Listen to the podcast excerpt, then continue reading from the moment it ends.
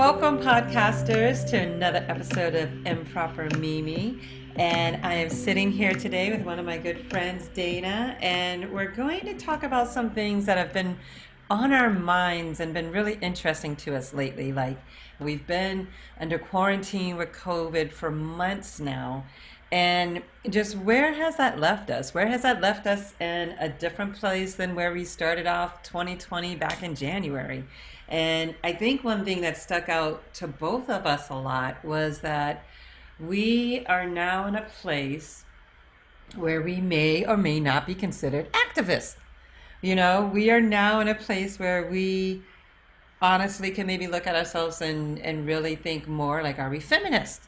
You know, like are these these names and titles and just the things that we do and the things that we've seen and how we are now sharing our thoughts and how we are now expressing ourselves really we've we've kind of both found a new passion. And and I've noticed it in Dana and I'm sure she's noticed it in me.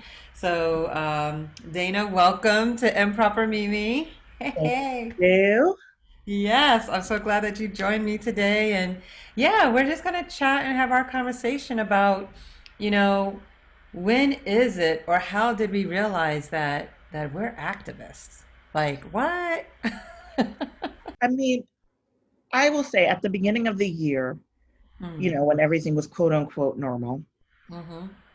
my biggest thing was acquiring more stuff right mm. i was like i'm going to get my new spring wardrobe i'm going to get this new lipstick from sephora and that's yeah. Where my mind went. And then COVID hit.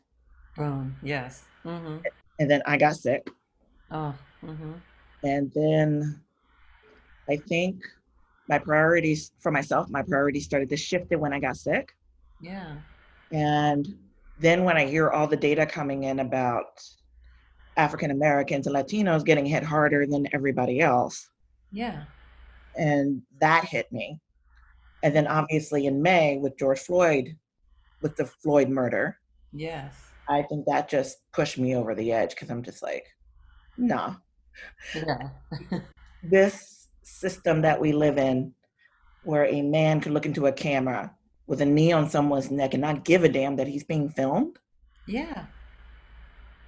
How far have we gotten and what kind of system is this that we're living in? And then at that point, I was like, mm. all right, let me just, you know, put a couple of things more on Instagram that I didn't put on before because my Instagram was apolitical. Yeah, yeah, pretty, pretty much too. Yeah. And then it was just like, you know what? Life is short. Mm-hmm. COVID could get me. I could say the wrong thing to the wrong person. Mm-hmm. You know? Nothing is guaranteed. So for me, why am I in this existence being someone that I'm not wholly comfortable with? Yeah, yeah. Like, why do we hold our tongue, you know, when there's people that need to hear what we have to say? You know, everyone may not know it or they may not want to listen to it, but you know, if it's something that we're passionate about, something we truly believe in, yes, we should speak up. We should say something, you know, um, and advocate for those around us who can't. Exactly. And I think too, we don't say anything because there is a fear for our own physical safety, right? Mm-hmm. Um, there's a fear for our jobs. Mm-hmm. Because mm-hmm. before I started being a little more political on Instagram, I'm like, I'm thinking to myself, if my employer sees this and they are offended, mm, yeah, that might be grounds for dismissal. So I had to sit down and have a conversation with myself. It's like, but am I going to let a social media platform that kind of represents me mm-hmm. not really represent who I am during this time when so many other people are doing it? And when they are just saying what I really think, and I began to think of myself as a little bit of a coward mm. for not saying it, especially when you look at people like John Lewis who got hit upside the head. Yeah. For getting the right to vote. I'm like, who am I to be sitting at home saying nothing, pretending that everything's okay when I know in my heart and soul everything is not okay. Yeah. Painfully so, you know? And and I think that that's one thing definitely definitely with with COVID and the quarantine and people being in the house all the time. And you know, again, thank thank goodness you're feeling much better now. You know, um, but with everybody at home, I think that also had a lot to do with um, people being actively out protesting. Like, there's more than one way to be activists. You know, in the streets, writing letters, on the phone, social media, talking to our families, having those hard conversations. Um, but if we weren't under quarantine and if people were at work during their regular nine to five or their eight to six, there would not have been as many people out protesting as there were, you know, in, in June, right after George Floyd's murder. No, no way. And I think that's why it spread around the world as well, because so many people were locked down. Yes. Yeah. And, we're hearing and seeing what's going on in the States, what is going on in the United States. Mm-hmm. Yeah really interesting because I have an acting class th- that I attend now, and one of the young ladies in my class is from Australia. Oh wow! And she was like, and she stated that we that they have this image of America, and then when you get here, oh. you don't realize how messed up it is, especially how racist it is. Yeah, because we do, especially in the media, have a tendency to glorify the sports figures or the Beyonces or you know Barack Obama. It's like hey, we have a black president. Hey, we have all these sports celebrities and celebrities. And yeah, so everything's great for African Americans and Latinos. And then you get here and then you, you know, do the day to day and you realize, oh no. yes, what those superstars, what they what you see on TV broadcast all around the world is not the same thing you see on the subways or the same thing you see in the densely populated urban you know neighborhoods that we have in the city or even in the rural areas where you know there may be a community of black folks or there may not be you know it may be spread out far and few between um, a lot of those little towns you know things carry on the way that they carried on 50 years ago you know and yeah. a big town and yes they do right, right. yeah. Yeah, it's just tradition. It just carries on that way. And and that's, you know, and that's what a lot of people are coming up against now of, you know, different disparities in our neighborhoods and our communities and everything that have come up with COVID and um, in any in, in any like traumatic experience, you really see how the disparities are and against white and black and minorities. But um, you know, just it being the way that it used to be, you know, mm-hmm. and and that's you know kind of how I think a lot of black people are used to dealing with stuff like they are you know they don't they give up hope you know or like some people i talk to you know they're not passionate they're, they're not ready to vote and i'm like um but you can vote so you need to vote. And they're like, oh, well, nothing's going to change. Everything's going to stay the same. I'm like, no, the more of us that, you know, come together, we don't all have to vote for the same thing, but you need to have a voice and a say in the things that go on around you. And not just for the presidential election, but these local elections as well. Because those local elections, they make up you know your your your law enforcement they make up your judges they make up you know who's going to decide and appoint who the police commissioner is. So all of these little local things yeah it builds up and this is the whole system in the united states and that's what we need to change that's what we need to, to get in there and tear those bricks down so that we can have some justice you know for everybody not just a few elite people you know people acting like these things like health issues and pay disparities and the stress of racism in this country are separate things. They're not. They're all intertwined. Yeah. Yeah. You can't like delayer one without the other. Like once you start peeling back that onion, mm-hmm. you realize that yeah, these things are all connected. They're all connected. And I I love the fact that yes, you are, you know, speaking up more and showing, you know, and being vocal um, because it lets people who know you see what it is that you're thinking and how it is that you're feeling. And it kind of um, challenges them to take a look at themselves and what part they are playing in this, whether they're on the the ally, you know, the white friend or the employer side, or whether they're like a family member um, you know because we sometimes we do it to ourselves within our black families where you know whether imposter syndrome or just that self-sabotage kind of um, feeling of not feeling or believing in yourself and then decide and you know just not doing anything about it. You know just just sitting back and not challenging yourself to go for that job or to start that business or um, discouraging our youth you know from doing something that they're passionate about that they can pursue. Um, i think if our youth were told that and they're beginning to not to say that it's not happening mm-hmm. it's definitely happening more now than when i was coming up that there is a wide range of things that you can do mm-hmm. in order to you know move on and to make a better life for yourself yeah mm-hmm.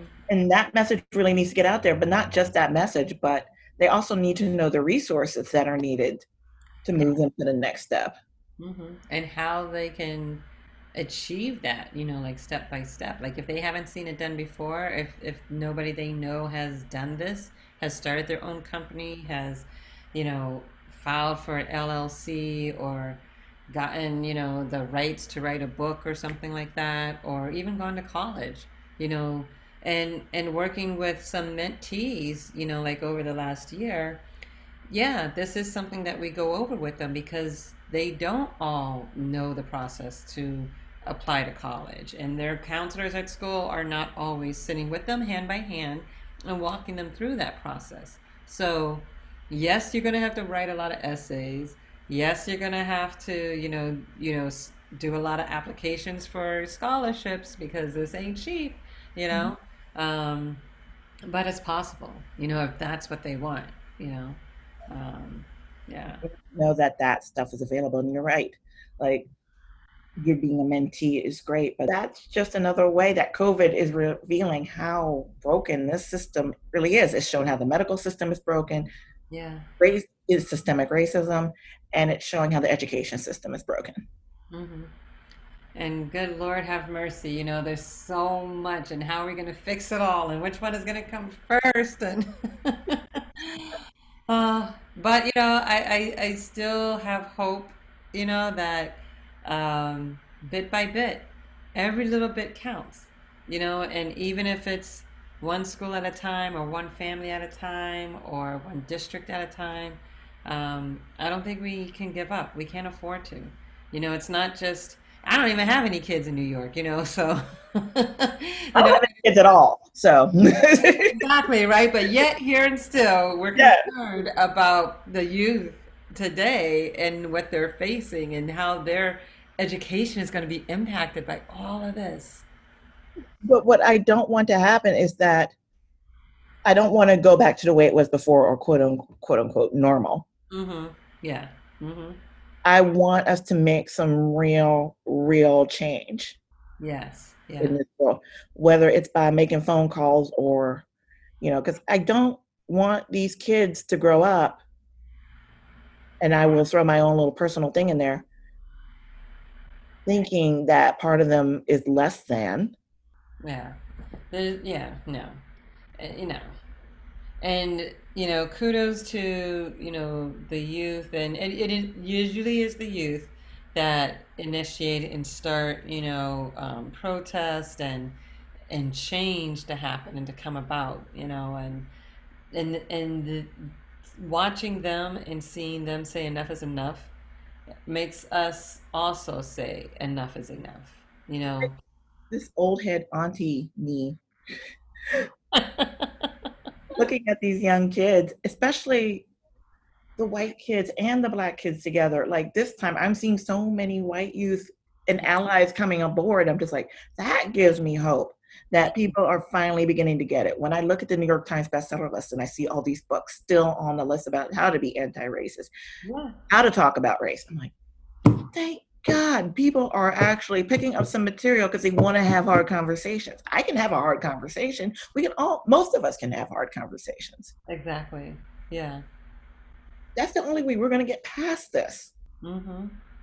And and I'm telling you, and I, I know I've said it before, but like going to work after the George Floyd murder was usually when a black man is killed by the hands of the police, and then we have to like fix our face and go to work the next day. Um, no mention of it. Goes through the day, you know, silent as a mouse. But yes, this time was different. People were talking about it. White people, white colleagues talking about it. Um, and not just there were a few colleagues who just talked about like the the protest and the and the looting and stuff, but most people were really just talking about how could the cops do that? Like, what did this man do? Like, that's wrong. That's unacceptable, you know, and asking about our black employees. And I'm like, what is this? This is not the way it usually happens. I'm like, I, I just, I had to take a moment because it was like emotionally overwhelming for me that people outside of the black community were upset and they were voicing their concerns and opinion. And I'm like, this is what we need. I mean, we need to do the same thing of um, making sure that things change, you know? I think after George Floyd, uh, full disclosure, most of my best friends are white. Mm, mm-hmm. Right. but a few of them actually called and checked up on me. Yeah. And they asked, Are you okay? That is the first time that has happened. Wow. I realize that watching that is traumatizing. Mm-hmm. And I think we have a tendency to watch this stuff and move forward, and we don't. A lot of white people don't get how traumatizing it is for us to watch that and then to walk out on the street and pretend like nothing's wrong the next day. Exactly. And to see, like, even a video surfaced of a boy playing basketball in his own driveway and then he sees a cop car go by and he hides behind like his parents' car. I mean, for a youth, a, you know, for to to have that fear in your own driveway when you see a cop car because you know at that young age of like 10 or 11 that some cops are good and some are bad and you just stay out of their way hidden to save your life. That's that's that's crazy, you know, to me. So that's sad. That's horribly sad. Yeah, yeah. And it's, you know, making it known as well with these shows like Blackish, um, you know, that, that talk about these kind of things. And they even bring it up in their work environment. And maybe those type of shows also have helped to prepare our white colleagues to be allies of it's okay to have these conversations, you know, with, you know, black employees, you know, it's okay to, um, you know, they poke fun of it a lot, but it's okay to, um, you know, express your desire for things to change and to be that catalyst for change. So, a lot of these companies, like we were talking about diversity and inclusion, mm-hmm. um, they they they made statements. A lot of them made statements this you mm-hmm. know this spring I, about diversity and inclusion, but we need to see them back it up. Mm-hmm. We got to back it up. You got to keep an eye on them. I mentioned my little Sephora habit before. I know they've taken up the 15% challenge, so they have dedicated 15% of their shelf space to mm-hmm. African American, you know, makeup artists, makeup creators, skincare creators, which is awesome. Yes, totally. I saw that and I wasn't quite sure what it was. I wasn't sure if it was product or employees or staff, but yeah, that 15% challenge, if that's going to catch the attention of companies, because let's also not get it twisted that the black spending power is huge in this oh, country. Oh, let's be real. Yeah. 100%. the only reason that they released those statements is because we have so much buying power in this country. Mm-hmm. And I think with the surge of, I mean, I've pretty much generally been like buy black, you know, like support black businesses, restaurants, creatives, you know, entrepreneurs. Um, but I think a lot more people are also jumping on to buy black you know, and support black businesses.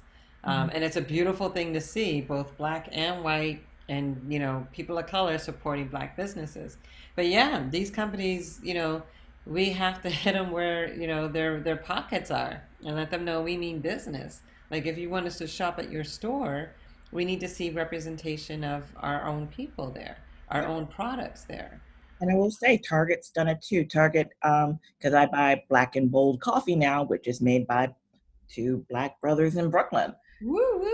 Hey, Next time I bought like stuff for my hair, I was like, okay, who actually owns this company? Yeah. And I will make sure that all my hair products are black owned.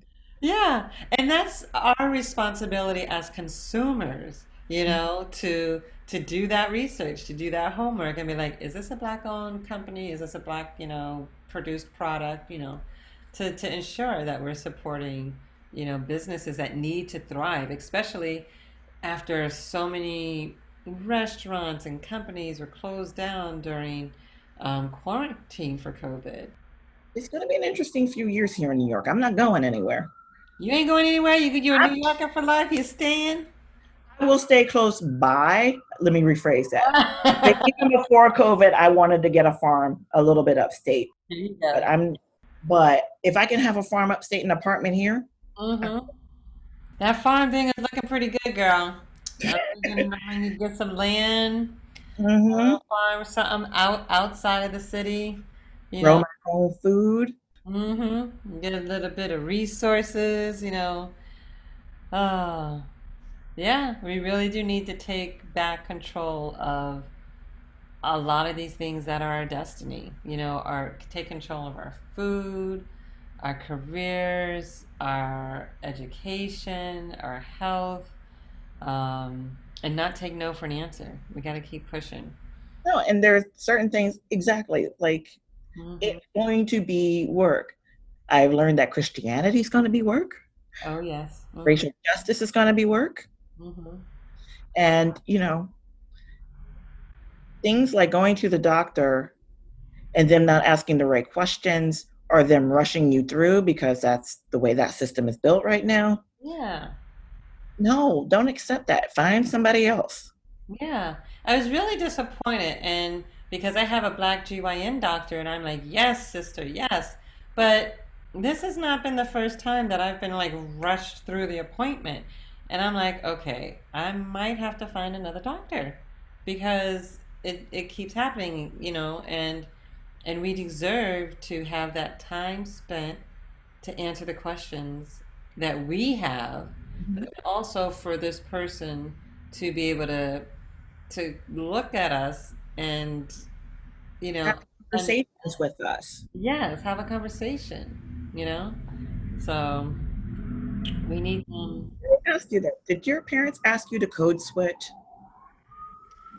Um i don't think they asked me to. I think because a lot of the churches we grew up were predominantly white as mm-hmm. well. So, or or was there code switching when you say, listen to grown-ups, you know, um, I don't know that that's really considered code switching, but you know, I had to like obey my elders and you know that kind of stuff. Um, I'm just curious because thinking back on it, I mm-hmm. think my mom may have thought the solution was assimilation as mm-hmm. opposed to being who you are. Not not there's nothing wrong with being smart, obviously. Yeah. But to be more like the people you are around is the safest way to go. Yeah. And then as you get older and you learn more, you wind up stuffing a lot of stuff inside because this is the way to go. This is the easiest way to go, and it gets you access and it gets you to move on. Mm-hmm. You're not a troublemaker. Yeah, I can remember some things like um, how to act in a store. You know, mm-hmm. like um, not t- touching things or putting things or you know um, you don't want people to think that you stole anything, and um, and you don't really internalize that. Like, why would why would people think I stole something? You know, because I'm a, a, black child. You know, mm-hmm. but um, but yeah, nothing that you know. Yeah, you got to kind of think about it because like to to consider if it was like code switching or not. Um, but a lot of those things that our parents told us were to keep us safe. You know, like kind of assimilation, like don't stand out. You know, just you know, don't cause any trouble. You know. And then there were my mother. I used to use the word inked. my mom would flip every time I used that word. Yeah. That word doesn't exist. It's not proper English. Don't use that word. Mm-hmm. And then as I got older, and some of the kids I grew up with as I got older, my mom would tell me not to hang around certain black kids. Mm, mm-hmm. They're trouble. Exactly. mm-hmm. And then I wonder if that frames sometimes, and I'm sure not, I'm not the only kid who went through this.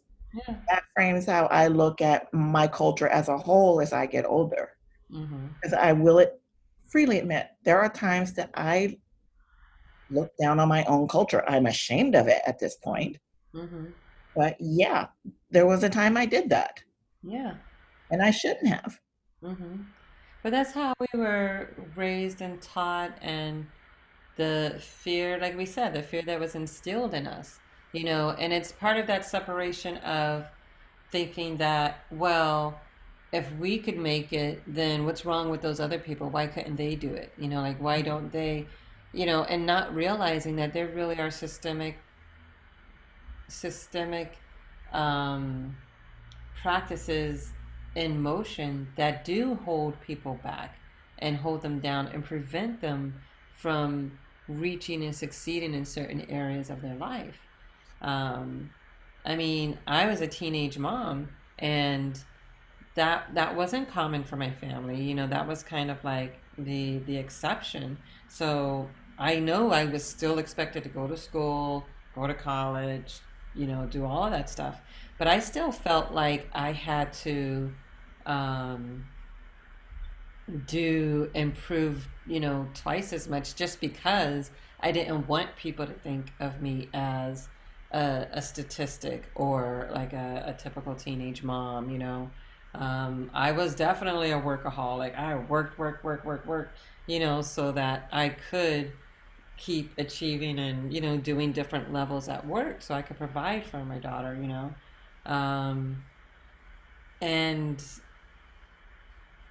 I don't know. It's like no matter how hard you work, um, there still will be, you know, one person who may have a comment or something that will just make you feel like they just took you down a notch or two. You know, it's like, man, you know, like no matter what I do, it's not good enough.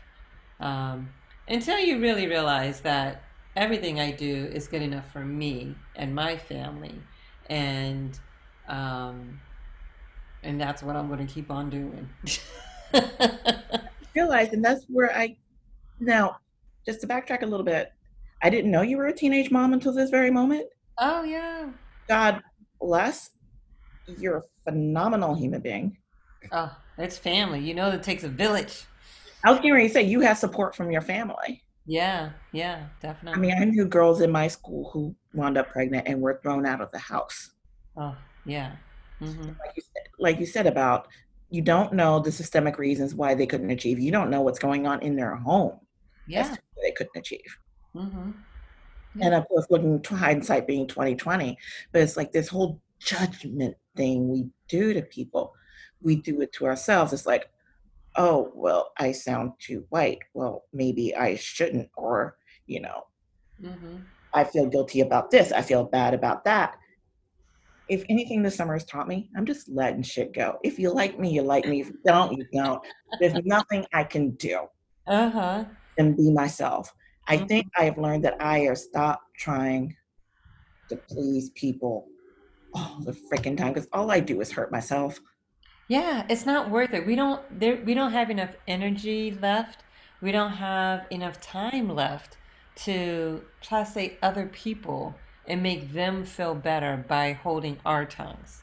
Mm-hmm. You know? So it's very um and to I don't know, to have that family to there to support, you know, me through like college and, you know, even now you look at people living in family homes, like that generation, not everyone has a home that mm-hmm. you can have people live in. You know, like for some of those teenage moms, maybe they had to be kicked out because if they lived in a housing unit where you couldn't have more people, then sorry, kid, you got to go.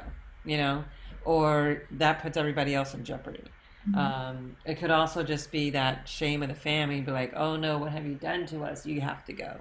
You know, like I can't, and you don't know the reasons or the the things behind. You know, some of these situations. It may not, you know, it may not have been the, the, the young girl's fault. Could have been rape, could have been, you know, miseducation. You know, mm-hmm. like how many of our parents, I don't even remember talking about my period with my mom. my mom gave me a book. like, here, here's some supplies and here's a book. Okay, great. yeah, you know, and I don't know. It's like all these little things that um, happen to us in our lives make us who we are without a doubt you know so now that we're coming up against um, racial injustice and in gender inequality you know we don't want to take it anymore you know we don't want to sit back and complain about it you know like we want to be vocal and and because I think the more we keep it inside like a secret, then the less people know about it. And then what I'm going through, I don't know that you're going through the same thing. And in effect, we don't support each other so that we can overcome it. Yeah. Uh, so we need a community. I mean, that's the thing I'm realizing as well. I need to build a bigger community. Mm-hmm. I am mm-hmm. happy being with my little introverted self. That's my nature. yeah. But introvertedness does not mean that I can't build a community of people that we can travel through this together. Exactly. Yeah.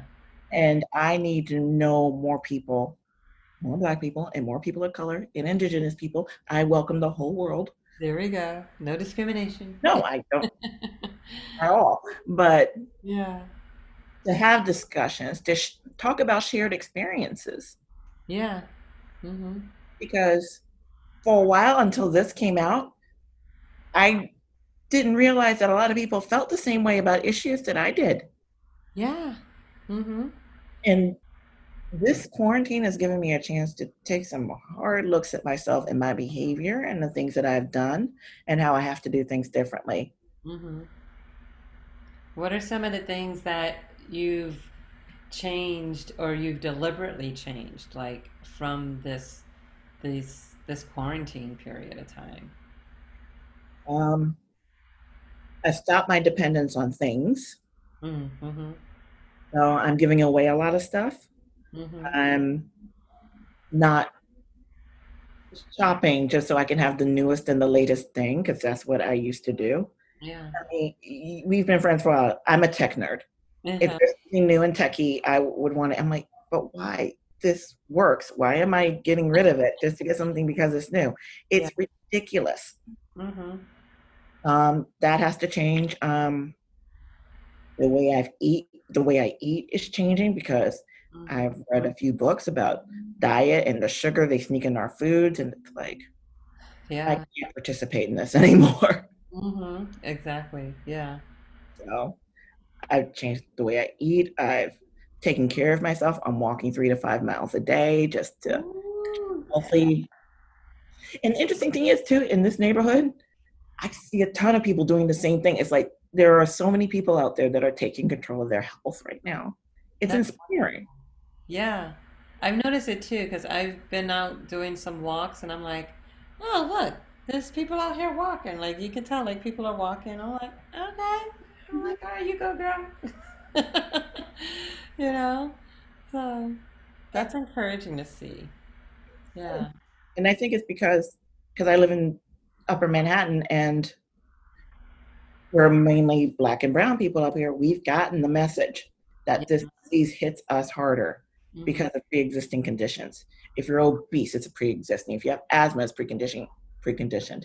Diabetes. So if you have any of those, and you could change it in any way possible. I think people are like, we got the message, we're changing it. Yeah. Mm-hmm. And the thing with this COVID is we still don't know everything about it. You know, like you people recover from it and then you may have lingering, you know, ailments, you know, or it may come back again. Like there there's so much we don't know about it. So proactively, you know, if we like you say, if there's anything that we can do to help improve some of these preconditions, now's the time to do it. Yeah.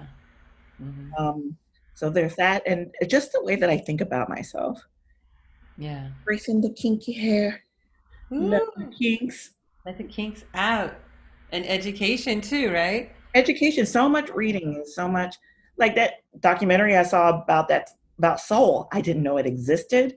Yeah. I know I could watch a great interview with James Baldwin and Nikki Giovanni. Mm-hmm. Like all these things existed I didn't know about before, or histories I didn't know or ways of thinking about things even. Yeah. And and that's the beauty of, you know, this time and day, this technology. You know, like I, I think back and I've thought about this, you know, before, even before this year, like if I was alive, you know, in the 60s during the civil rights movement, what would I have done? Would I be boycotting the buses for, you know, eight, nine months? You know, mm-hmm. would I be sitting out counters, you know, letting people degrade me? Like, you know, my pride, you know, like, don't touch me. I, you know, you know, would I be able to do that? You know, and um, even back then, not everyone, you know, participated in like the civil rights, you know, movement in the same way. Mm-hmm. So I think like today, when we look at you know the youth who are out there protesting like we said before there's so many different ways that we can be involved that you know each person can find their own comfortable patch to be able to make a difference you know yeah it's not going to be the same way i even before this happened i am not the marcher mm-hmm mm-hmm crowds of people no. yeah I think I've done it. I like I've done it a few times in college. Yeah. I did it definitely did the women's march, which was 20 minutes. Um because it was so crowded. I got out of the subway station, moved like actually it wasn't even 20 minutes, it was an hour. In that hour I moved approximately six feet. And I realized, yeah, I'm turning around and going home. It's great that there's this many people out here, but I will watch this on television. Um, and I did the March for Our Lives Against Gun Violence March. Uh, yeah. But because of COVID, because I'm asthmatic, because of the obesity, I'm just not comfortable risking that. Yeah. But I I like my Instagram feed. I watch other people's Instagram feeds, and I'm realizing that that is a space where we can be activists. Yes. Mm-hmm. And my writing, I go to school. I'm going to go to grad school for film. That's going to be my platform. I'm mm-hmm. going to have a platform. Yes and once I find that platform, I'm just going to be balls to the wall. But until then, all right. Well, you're right. We find our own spaces. Mm-hmm. Yeah, in, and that's okay. Not everybody needs to be in the same space. We need to occupy a variety of spaces. Yeah, exactly. When people yeah. ask about why do we need another slave movie, or why do we need another World War II movie, why do we need another, you know, like we don't movie, you know, like there's more um, more to say. There's more perspectives, you know, like keep them coming, keep them coming. So, yes, we need more blacks in entertainment and creatives and film and telling our stories, you know, tell the same story over and over again until people get it, you know. Yeah. I mean, come on. We haven't stopped seeing enough English costume dramas to last a lifetime, but they keep coming. So, right? we can tell multiple stories. We can tell multiple stories multiple ways. Yeah. It's okay. Yeah. And people will continue to learn from them. You may think you know everything, but there'll be somebody who will continue to learn from it. And you open up a new, you open up someone's eyes in a new generation, you know, in a new um, age group and scenario. And then they're telling their friends. Mm-hmm. Um, I mean, I'm telling you, I'm so proud. My daughter, she's 26, and um, her cousin's like 21. And so just hearing their feedback, talking about everything that's going on right now and um, and how we can make a difference. You know, that's that's hope. You know, that's what that's what we want. You know, we don't want to give up. You know, we don't want to say that nothing's going to change. Um, but I, I I'm so proud of us even, you know, too. You know, we're rocking our forties, you know I'm saying, and we're activists. Activism doesn't have an age. I mean, I know we're in a youth dominated culture, mm-hmm. but I can be an activist at my age. I can do whatever I want at my age. I mean, just don't let yeah. the dominant culture tell you just because you're a certain age and a woman, which, you know, are two very bad things apparently, that your life is over and that you can't participate anymore. Fuck that noise. No, yeah. we get what we want. That's right. We're just getting started. exactly. We have a whole bunch of wisdom we accumulated from the past 40 years of our life. Mm-hmm. How dare we not use that to produce something? Yeah. Who are we to deprive the world of our experiences and knowledge? And that's why I love like improper Mimi so much because it just talks to different it gives me an avenue to talk to different women, different lifestyles, different points in their life, different achievement areas, what we want to do, what we have done. Um, because everyone needs to hear that. Everyone needs that encouragement, no matter what area or level that they're at. Um, and and that's that's some of that encouragement is what keeps people going. You know, it's encouragement and just being non-judgmental, not just of the world at large, but of yourself. Yeah, you're going to make mistakes. I'm going to make so many mistakes mm. that I, my mistakes will make my other mistakes look like genius moves. that's the way life is, and to be okay with it. And I think that's probably the biggest thing I have changed about my way of thinking. Mm-hmm. That I don't have to be perfect. That I don't have to put on a perfect front all the time. Yeah. Just be me. If I say something or do something wrong, tell me about it. We'll talk about it, and we will move on from there. But yeah, I love it. I love it because that's that's a great transformation. That's a great power to have you know, to to to love ourselves enough to give ourselves that that um, that margin of error, you know, that allows us to be human and and to not, you know, and to not stop believing in what we want to do just because of what somebody else says or what somebody in the world says. You know, this is our time, just like everybody else you doing this podcast is your time. It's your move, and mm. you're giving so many women voices. Oh, good. That's what that's what it's all about. It's a beautiful thing. And you know what? You're not going to run out of voices to hear from. That's the beautiful thing because we're all different. Yeah. And that's so, I love it. I love it so much. And I know the guys who are listening, you know, they're like, when are you going to have the guys on? When, when, when are the guys? And there'll be a moment for that, you know, but I really deliberately wanted this first season to be women, all women. You know, this is our voice. This is, you know, our home work and play. Like, what are we doing? How can we do it, you know, together? Yeah. And it's how we do it together. Yeah. Cool. Well, thank you, Miss Dana. I'm so glad that you got to join me for our convo today you for having me, Michelle. Yes, anytime, anytime. And thank you so much for all your support. And um, yeah, anything you want to share with anybody or any last parting words or anything we didn't touch on? Hmm. There's so much we didn't touch on. but there's always, there are other days. Um, there'll be other days. Mm-hmm. Um, I know it sounds super hippie-ish, but I always call myself a pragmatic hippie. So you gotta, at the end of the day, you just gotta love your fellow man yeah. and woman. Mm-hmm. That's what it's all about. Yeah. It, it work. Mm-hmm. And I think that's what I want to leave with.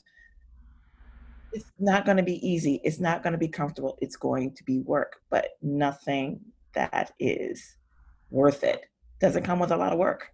Exactly. Yeah. Mm.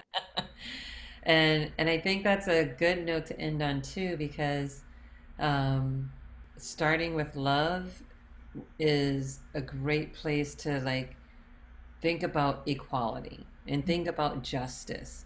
You know, it's not just for one person or one type of person, but it is for everybody. Like we're trying to do this so that other people's kids can have an equal shot at life. You know, we're doing this so that our elders are going to be taken care of properly. You know, like the same respect and the same health care. Like we want them to have the same opportunity as others.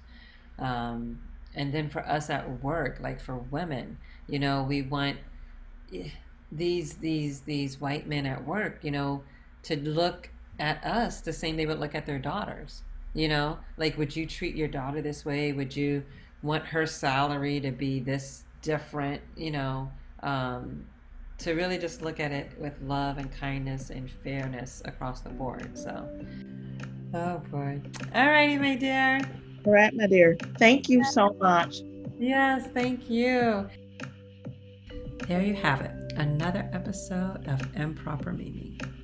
That just goes to show you that even something as simple as sharing information on your Instagram and fact checking it can help to empower another woman's life at home, work, or play.